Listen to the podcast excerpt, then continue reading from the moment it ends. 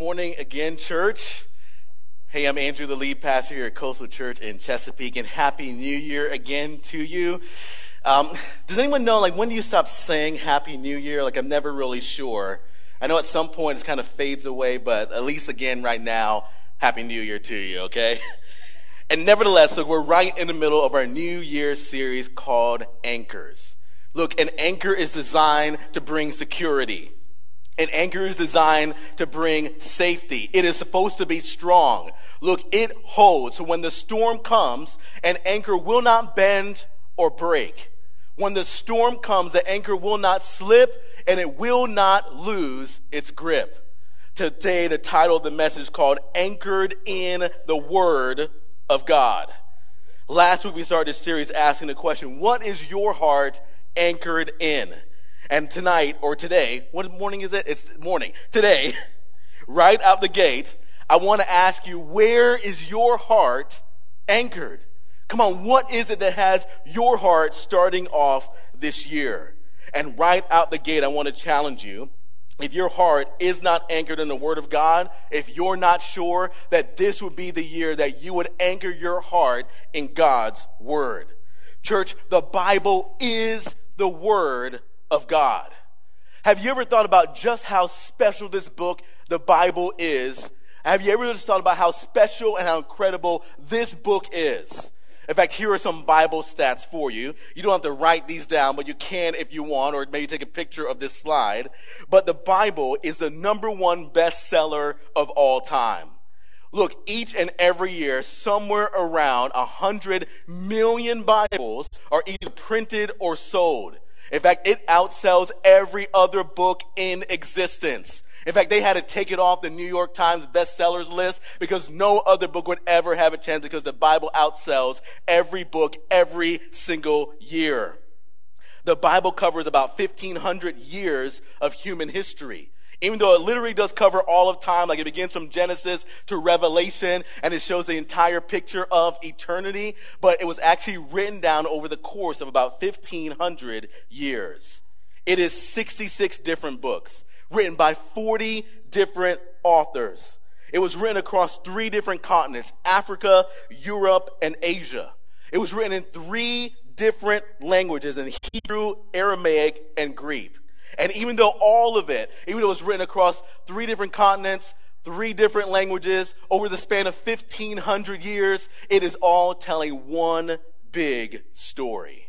And this big story is that God is the pre-existing one. Before anyone or anything existed, even before time itself existed, God did. Father, Son, and Holy Spirit living in perfect unity and joy and relationship within himself but for his good pleasure, he created the world. God spoke with his word, and things started to happen. He spoke, and with his word, the universe came into existence, and then he created for his good pleasure man and woman. For his good pleasure, not because he needed us, but because he wanted us, God created us. And the Bible shows us this incredible one big story that mankind in their rebellion turned against this God who is good, turned against this God, and sin entered into the world. Man, sin is what causes the brokenness that we experience in us and all around us. And this story, this one big story in the Bible, across 1500 years it was written, man, it shows us that this God so loved the world that despite that sin, by every person, he still pursues us. The Bible shows us that God so loved the world that despite that sin, he still wants us. He doesn't need us, but he wants us. The Bible shows us with this one big story that God so loved the world that he would send Jesus into the world to save mankind from their sins. And this big story, God shows us that he has made a way for us to be reconciled to him and to have a relationship with him that lasts from now until eternity. You know, in our culture today, and really just hasn't even just been today, it's been for centuries, people have been trying to say that the Bible is either outdated, it's full of contradictions, that it is out of touch, it is irrelevant, or even that it's not true. In fact, one of the questions that Jesus followers will often get is, how do you know that the Bible is true? And I would even challenge you, if you get that question, to push back on the person a little bit and say, How do you know it's not? Man, how is it that one story can be written over the course of 1500 years, three different continents across these three different languages, 40 different authors, 66 different books, all coming together telling this one congruent story? I mean, that alone in and of itself is a miracle. But we know as followers of Jesus that it isn't just a miracle, man. This is the Word of God. Man, this book points as one big story of man's greatest need. It has met to be saved from his sins and how this greatest need is met by the one and only God. This book has stood the test of time. And people tried to burn it, they tried to delete it, they tried to remove it, but they can't stop it. In fact, listen to some of the things what God says about His Word. Look, God says about His Word that His Word is going to outlast every single thing. In 1 Peter chapter 2, or 1 Peter chapter 1 verse 24, it says, For all flesh is like grass, and all its glory like the flower of grass. The grass withers and the flower fails, but the word of the Lord remains forever. And this word is the good news that was preached to you. Man, God says that his word is never outdated. Hebrew chapter 4 verse 12 says, For the word of God is living and active. It is living and active, sharper than any two-edged sword piercing to the division of soul and spirit, of joints and marrow, and discerning the thoughts and intentions of the heart. God says about his word that it is always truth that brings freedom. In John chapter 17, verse 17, Jesus said, Look, sanctify them in your truth. Your word is truth. And in John chapter 8, verse 32, he says, You will know the truth, and the truth will set you free. His word always brings truth. And it's truth that brings freedom. And God says about his word that his word will fulfill its purpose.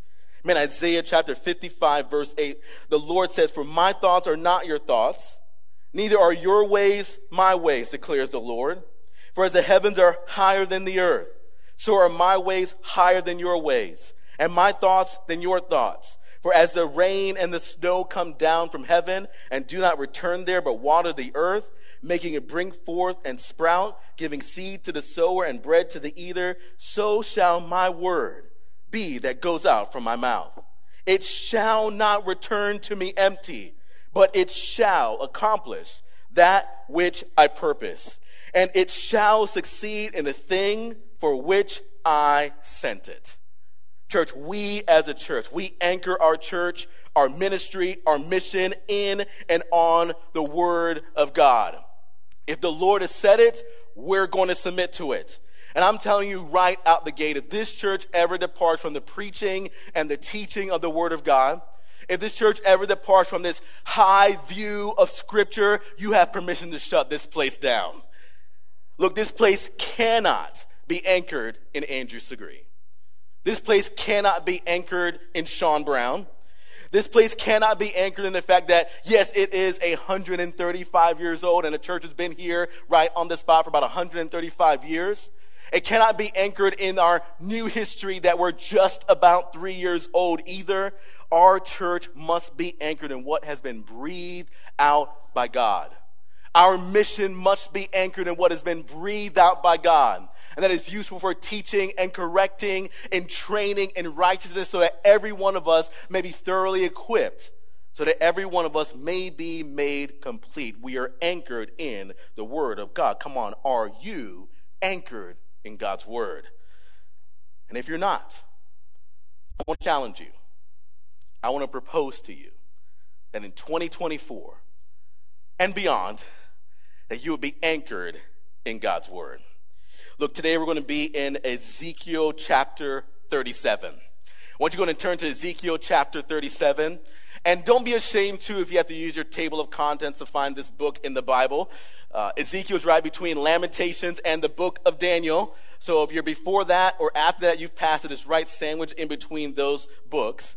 And as I've often said, when you're reading the Bible, man, God has really designed His Word to be so simple that many people can just pick it up and read it and understand what it is that God's challenging you to do. When you, read God, when you read God's word, whether it's prescriptive or descriptive, you can know what you should do, man, how to worship the Lord, bring glory to Him, some steps that you should take. Most of what God has written down or allowed to be written down in His word is crystal clear. But there are some sections, some books that are a little bit more challenging to understand. And I will admit to you, Ezekiel is one of those books of the Bible. So today, what I want to do in this section, we're going to be in chapter 37. I'm going to give you some context for where we are. And then I'm going to take a moment. I'm going to read all of the passages we're going to be in today. I'm going to pray. And I'm going to show you from this passage three reasons why we need to be anchored in the Word of God for this year. So here in the book of Ezekiel, man, we see that this book is all about the glory of God. Man, what it points to is that the people of Judah, who were the southern kingdom of Israel, they had started to move toward rebellion. And because of their rebellion against God, they were placed into captivity in Babylon. There were about 10,000 Jewish people who were in captivity. And one of those people was Ezekiel. Ezekiel was actually about 30 years old when this was written, when he wrote down these words right here. And we know that because usually right around that time, the age 30, is when prophets or priests would actually begin their ministry. So Ezekiel was about 30 years old when his ministry actually began. And Ezekiel himself, yes, he's also understanding. He's also part of this captivity and experiencing the burdens of that, but he himself also not just globally experienced the burden of this captivity, but he also felt the pain of this season as well. In fact, if you read Ezekiel chapter 24, Ezekiel actually lost his wife, and for some reason he wasn't even allowed to mourn in that moment. So yes, there's this kind of this global pain he's experiencing, but there's also this personal pain as well. Again, one of the themes of this book is the glory of God. Ezekiel will prophesy in this book that there will be this future restoration of God and his people that will come through the Messiah. Man, the prophet wanted God's people to know that as bad as things were during captivity, that God is going to make a way for them, that God is still going to keep his covenant promise. But that restoration and that new life could even begin to begin right now if they would return to his word.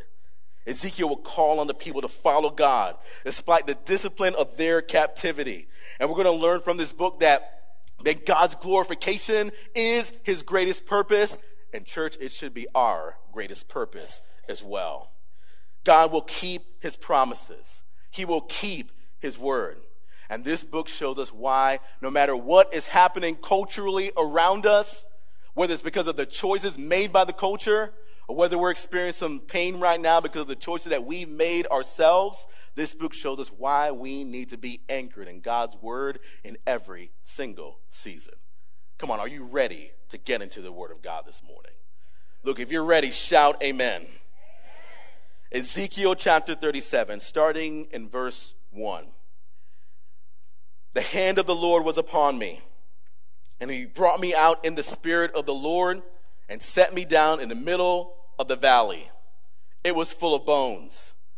And he led me around among them, and behold, there were very many on the surface of the valley.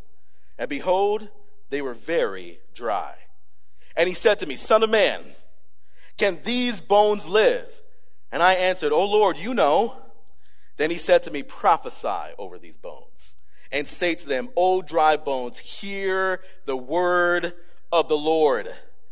Thus says the Lord God to these bones Behold, I will cause breath to enter you, and you shall live. And I will lay sinews upon you, and will cause flesh to come upon you, and cover you with skin, and put breath in you, and you shall live. And you shall know that I am the Lord. So I prophesied as I was commanded. And as I prophesied, there was a sound, and behold, a rattling, and the bones come together bone to bone to its bone. And I looked, and behold, there were sinews on them, and flesh had come upon them, and skin had covered them, but there was no breath in them. Then he said to me, Prophesy to the breath. Prophesy, Son of Man, and say to the breath, Thus says the Lord God, Come from the four winds, O breath, and breathe on these slain, that they may live. So I prophesied as he commanded me And the breath came into them, and they lived. And they stood on their feet, an exceedingly great army. Then he said to me, Son of man, these bones are the whole house of Israel.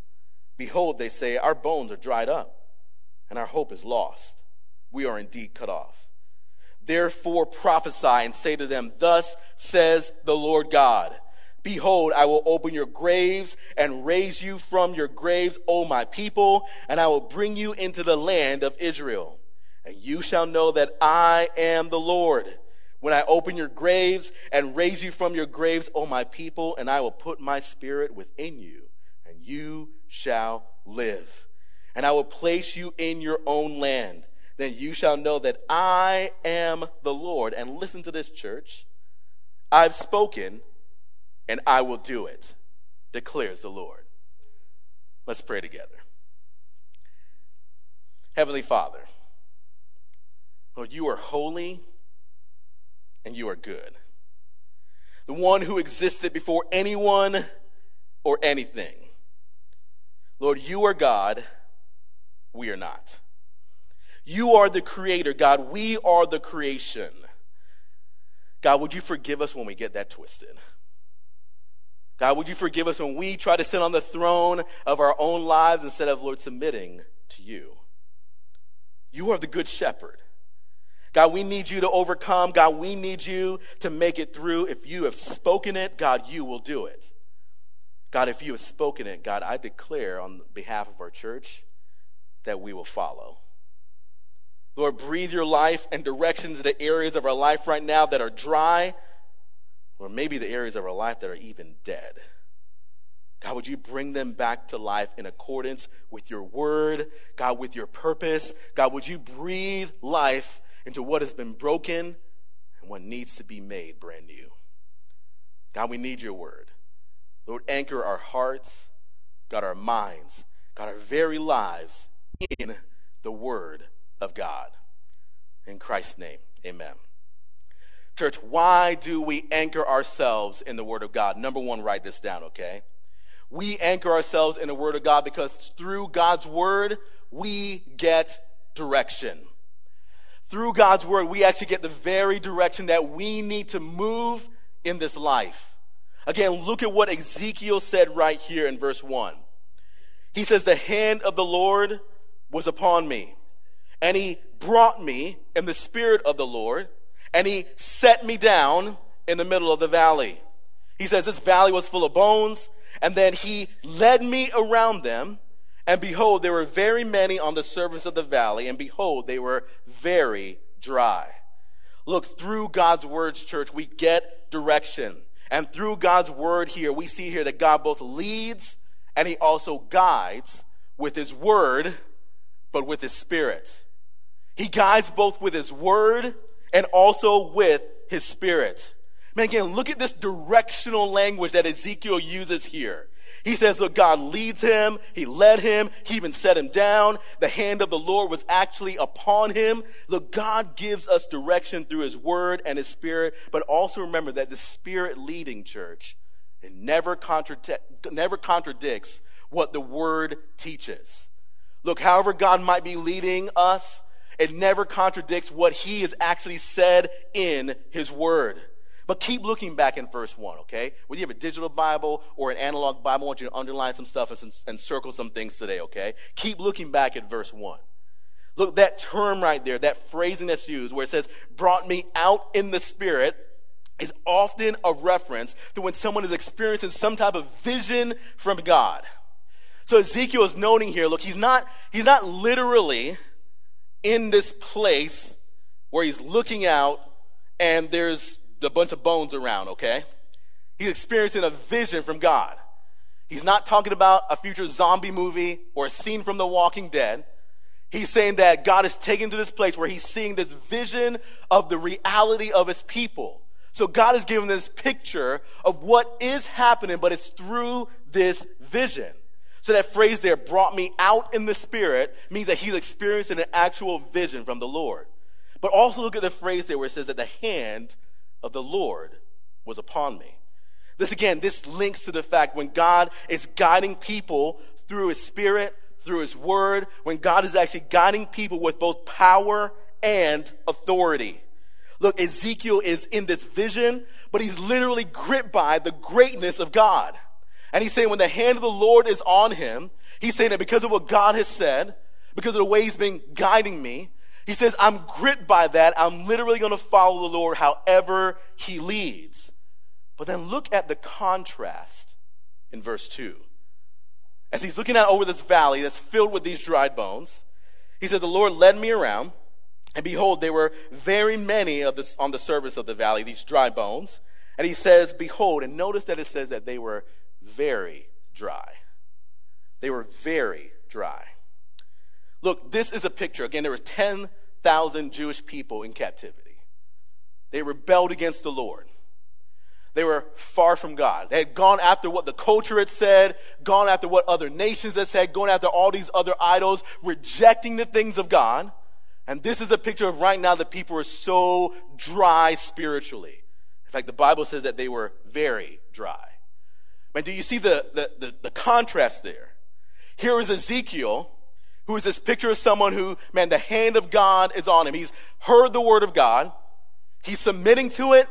He's following what it says. But there's a valley of people who are dry, very dry, far from God. So I wanted to ask you this question Is the hand of the Lord on you, or has it been a long time? Look, these bones were very dry, kind of like a tree that hasn't gotten water for a very long time, that's dried up, even dry rotted. And so it's saying that they had been there a very long time in this, this, this position, this lack of nourishment for a very, very, very long time. They are very dried up.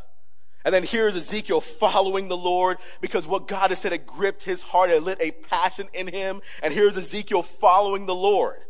So when was the last time that when you spent time with the Lord, that he actually gripped your heart, that you actually submitted to it? You know, sometimes when we read passages like this, we, we may think, well, well, if I read the Bible, if I, if I really do hear some of these things and, and I, I submit my life to the Lord and actually follow Him, look, is God going to call me to be a pastor or, or a missionary somewhere? And that could be true. that could be true. But sometimes we miss, even in just the small moments, when we're reading God's Word, when we're taught God's Word, where God wants to grip our hearts or grip our hearts again and wants to call us to action we don't just hear the word of God, we do what it says. Um, we just started spiritual formations. And one of the spiritual formations that I teach um, every single year, at least every single year that I've been here for about two and a half, three years now, um, every single year I teach a spiritual formation called Love Your Neighbor. And every single year I go through how many times God has said in His Word that you will love your neighbor as yourself, you will love your neighbor as yourself, you will love your neighbor as yourself. In fact, just spoiler alert, church, is not a suggestion. It needs to be a priority for every believer. In fact, all the way from Leviticus in the Old Testament all the way down to James in the New Testament. So many times, I think it's 19 times the Lord has said, You will love your neighbor as yourself. It needs to be a priority for every believer. Again, I was gripped by that again, that the people that God literally has made our neighbors, I'm to love them as myself. The people that He's going to put in our circles of influence. Again, whether they're far from God right now, whether they're loving the Lord, He's called us to love our neighbor as ourselves. Come on, do you, li- do you take that literally? Or is it just a great suggestion to you? When was the last time that when you were spending time with the Lord and you read the Bible and either it was taught to you or you read it and God gripped your heart and it actually moved you to action? Man, sometimes we can read this and we can ignore what the Lord has said. But when was the last time that in reading God's word, what was taught and what was said to you, that you actually felt it and you knew it and you knew something needed to change and you actually followed through with it? Again, Ezekiel heard he was moved, he followed, and he obeyed. These other bones, they were dry, even lifeless. Come on, are you in a dry place right now? It might just be in 2024 that obeying God's word, submitting to his direction, might be the key to new life being breathed into your spiritual life, breathed even into your physical life. When we are anchored in the Word of God, we are anchored in His Word because it actually gives us this life giving direction. We need to be anchored in His Word in this year. The second thing I see right here why do we anchor ourselves in the Word of God? Number two, write this down. Look, through God's Word, we get discernment. Not only does He give us direction on where we should go, but He also gives us discernment on how we should live and respond. Again, look at what Ezekiel said right here in verse 3. He says, He said to me, The Lord said to him, Son of man, can these bones live? And look, that phrasing right there, son of man, again, like these bones represent people who are dry, kind of far from the Lord right now, who have heard the word of God and not received the word of God. But here, the phrase son of man kind of, Ezekiel kind of represents another section of mankind. People are listening to the word of God, following what the Lord has said. And so he says, Son of man, can these bones live? And I love Ezekiel's response here. Ezekiel said, I answered and said, Oh Lord God, you know. God asked him a question Can these bones live? And Ezekiel says, Oh Lord God, you know. Man, I love his response. Can you hear the humility in his response? Look, that phrase right there where it says, Lord God, oh Lord God. The word Lord right there in the original language is the word Adonai. And it means Lord or master. Even in his response, it's positional. He's saying, Look, I do have a master, and I am his servant. And then our English translators often help us. When you see the word God capitalized, all caps in the Bible, it's a reference to God using his covenant name in that moment. It's Yahweh. So Ezekiel is saying, Oh, Master, Yahweh, you know. And I love because God asked him this question, and Ezekiel is at first like, Well, oh Lord, let me Google it first. He's in like, oh Lord, in response to your question, and this question that maybe I even have to as well, let me go in and check the old Facebook and see what people are saying out there. He doesn't even say, oh Lord, let me go ask my cousin Pookie, and they seem to know a lot. Let me see what they're thinking right now in the moment. He says, oh Lord, Master, Yahweh, God of the universe, you know. Church, I would challenge you, okay, when it comes to the questions that you're going to face in life, that you would start with the one who knows everything. See, Ezekiel knew that his truth needs to submit to God's word. He knew that no matter what it was he was actually thinking in the moment, it needs to submit to what the Lord would say. It needs to submit to God's word. And for all of us, look, we need to submit what, to what the Lord has said in His Word. All truth submits to God's truth. If the Lord has said it, we're going to submit to it. No matter how popular or profitable an opinion is, we're going to submit to what the Word of God has said. Church, listen to me. Look, in this political climate this year, you are going to need some discernment. You are going to need to be anchored in a truth that does not bend or break. You're going to need to be anchored in the truth that does not slip. It does not lose its grip. And in a year where we have all this economic climate and you're unsure what's going to happen, you need to be anchored in what God has said in His Word, His principles, and even His ways. And not to keep plugging spiritual formations, but many of you in here, maybe some of you in here, you've been living paycheck to paycheck for a while. You feel overwhelmed and anxious about your finances.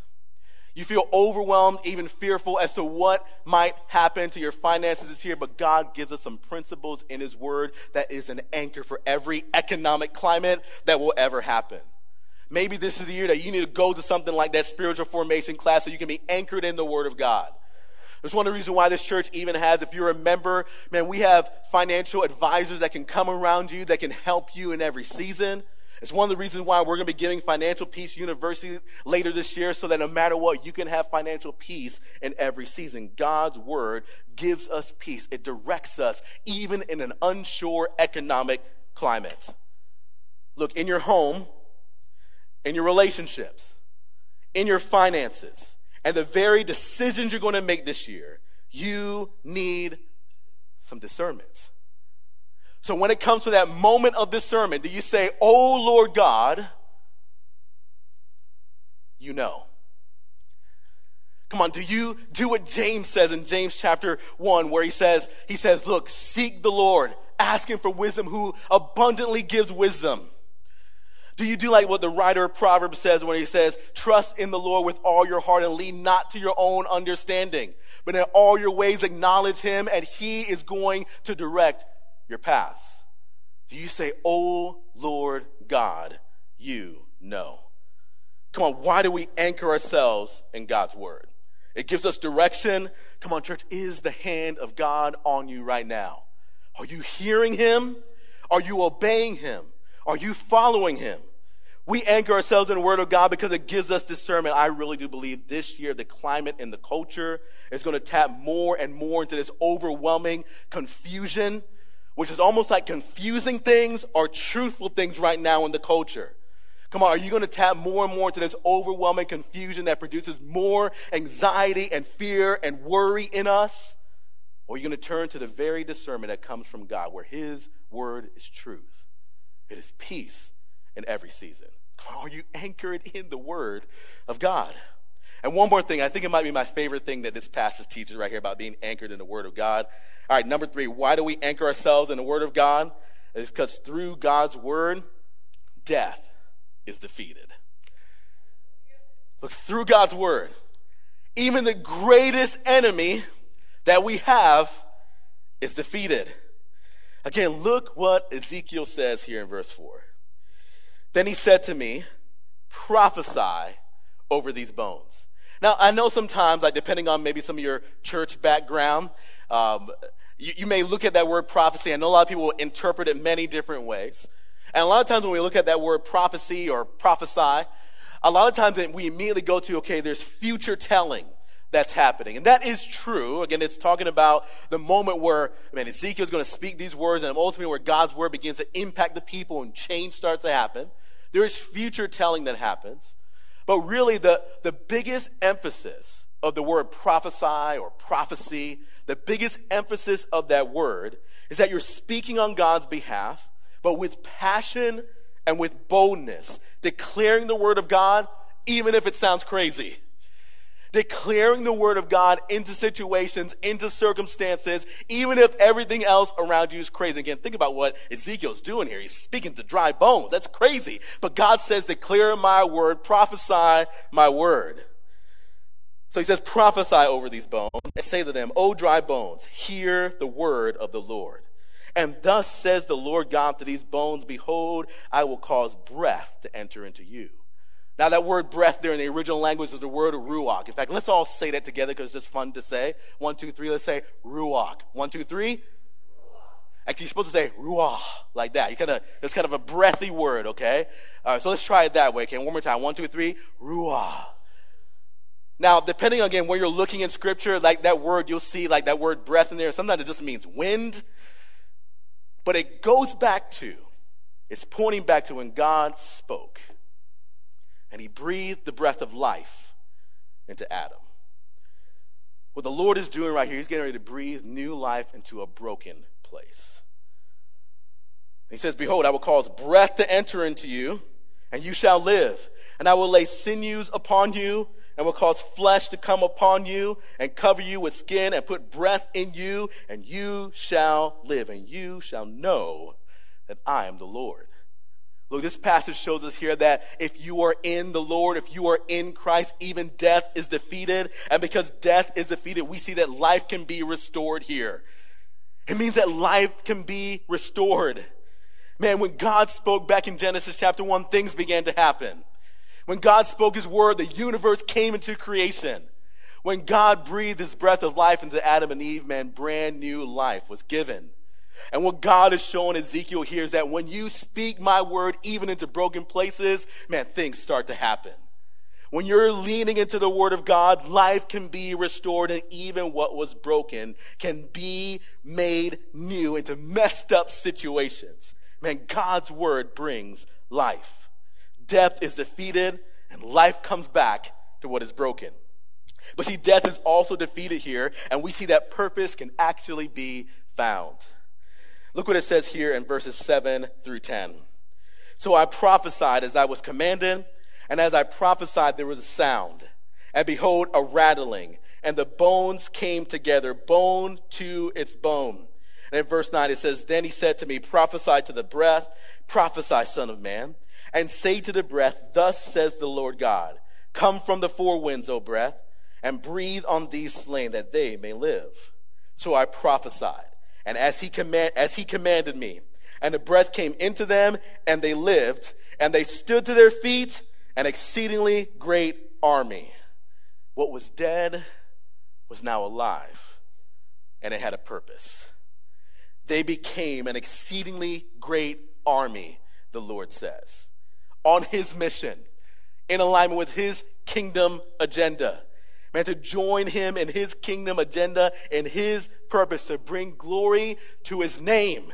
They now had new life, new direction. They had purpose. But then in verse 11 it says, Then he said to me, Son of man, these bones are the whole house of Israel. Behold, they say, Our bones are dried up, and our hope is lost. We are indeed cut off. Therefore prophesy and say to them, Thus says the Lord God. He speaks the word of God to them again. He says, Behold, I will open your graves. And he starts talking all this resurrection language. You think it's maybe pointing to a future Messiah that is going to say that even in me, look, if someone dies, yet they will live. He says, I will open your graves and raise you from your graves, O my people. I will bring you into the land of Israel, and you shall know that I am the Lord. When I open your graves and raise you from your graves, O my people, and I will put my spirit within you, and you shall live. And I will place you in your own land, and they shall know that I am the Lord. I have spoken, and I will do it, declares the Lord. Look, death is defeated hope is not lost. If God has spoken, he will do it. Death is defeated, it's even swallowed up in victory. Man, the Apostle Paul in 1 Corinthians chapter 15, he would say this. He says, Death is swallowed up in victory. O death, where is your victory? O death, where is your sting? The sting of death is sin, but power of sin is the law. But thanks be to God who gives us victory through our Lord Jesus Christ. Look, as our church, as our worship team comes back up to the stage, church, what are we going to do in 2024? What are we going to do? We're going to be anchored in the Word of God. Because through His Word, we get direction. Come on, is the hand of God on you right now? Are you obeying Him? Are you following Him? Are you submitting to what He said? in 2024, we're going to be anchored to the Word of God. We are going to get discernment. Look, when the rest of the world is following this culture of confusion, we're going to look to truth and grace. We're going to look to God's Word that talks about truth and love. We're not going to lean to our own understanding. But in all our ways, we are going to acknowledge Him because His Word brings life. In 2024, we're going to see that through God's Word, even our greatest enemies are defeated we always have hope. Life can be restored. And even what was broken can be made brand new if you're anchored in God's word. Let me pray for you. Father God, I pray that this would be a year. And God, maybe we think we are, but God, I pray that we would know we are anchored in your word. God, I pray that this would be a year that when we need direction, God, we would look to you. God, we would read your word, and God, we would sense that your hand is upon us. God, would you lead us? God, would you even set us down? God, would you guide us? God, would you steer us away? God, would you give us direction through your word? But Lord, would you give us discernment? God, I don't know about anybody else in this room, but Lord, I don't know everything, but you do. I pray, Lord, when we reach moments of decision or doubt, when we don't know what to do, God, maybe even steps before that, God, will we seek you for discernment? Will we say, Oh Lord, our master, you know. God, I pray that we would seek you first this year. But God, I pray that we would see that even our greatest enemy has been defeated. Okay, no matter what happens this year, God, if we are in Christ, death has been defeated. It is swallowed up in victory. And our victory in Christ shows us that we overcome. You have made a way for us to experience life and even experience life to the full. God, even in the worst circumstances, God, may we see that death is defeated and hope is never lost because of your word. We thank you, Lord God. In Jesus' name.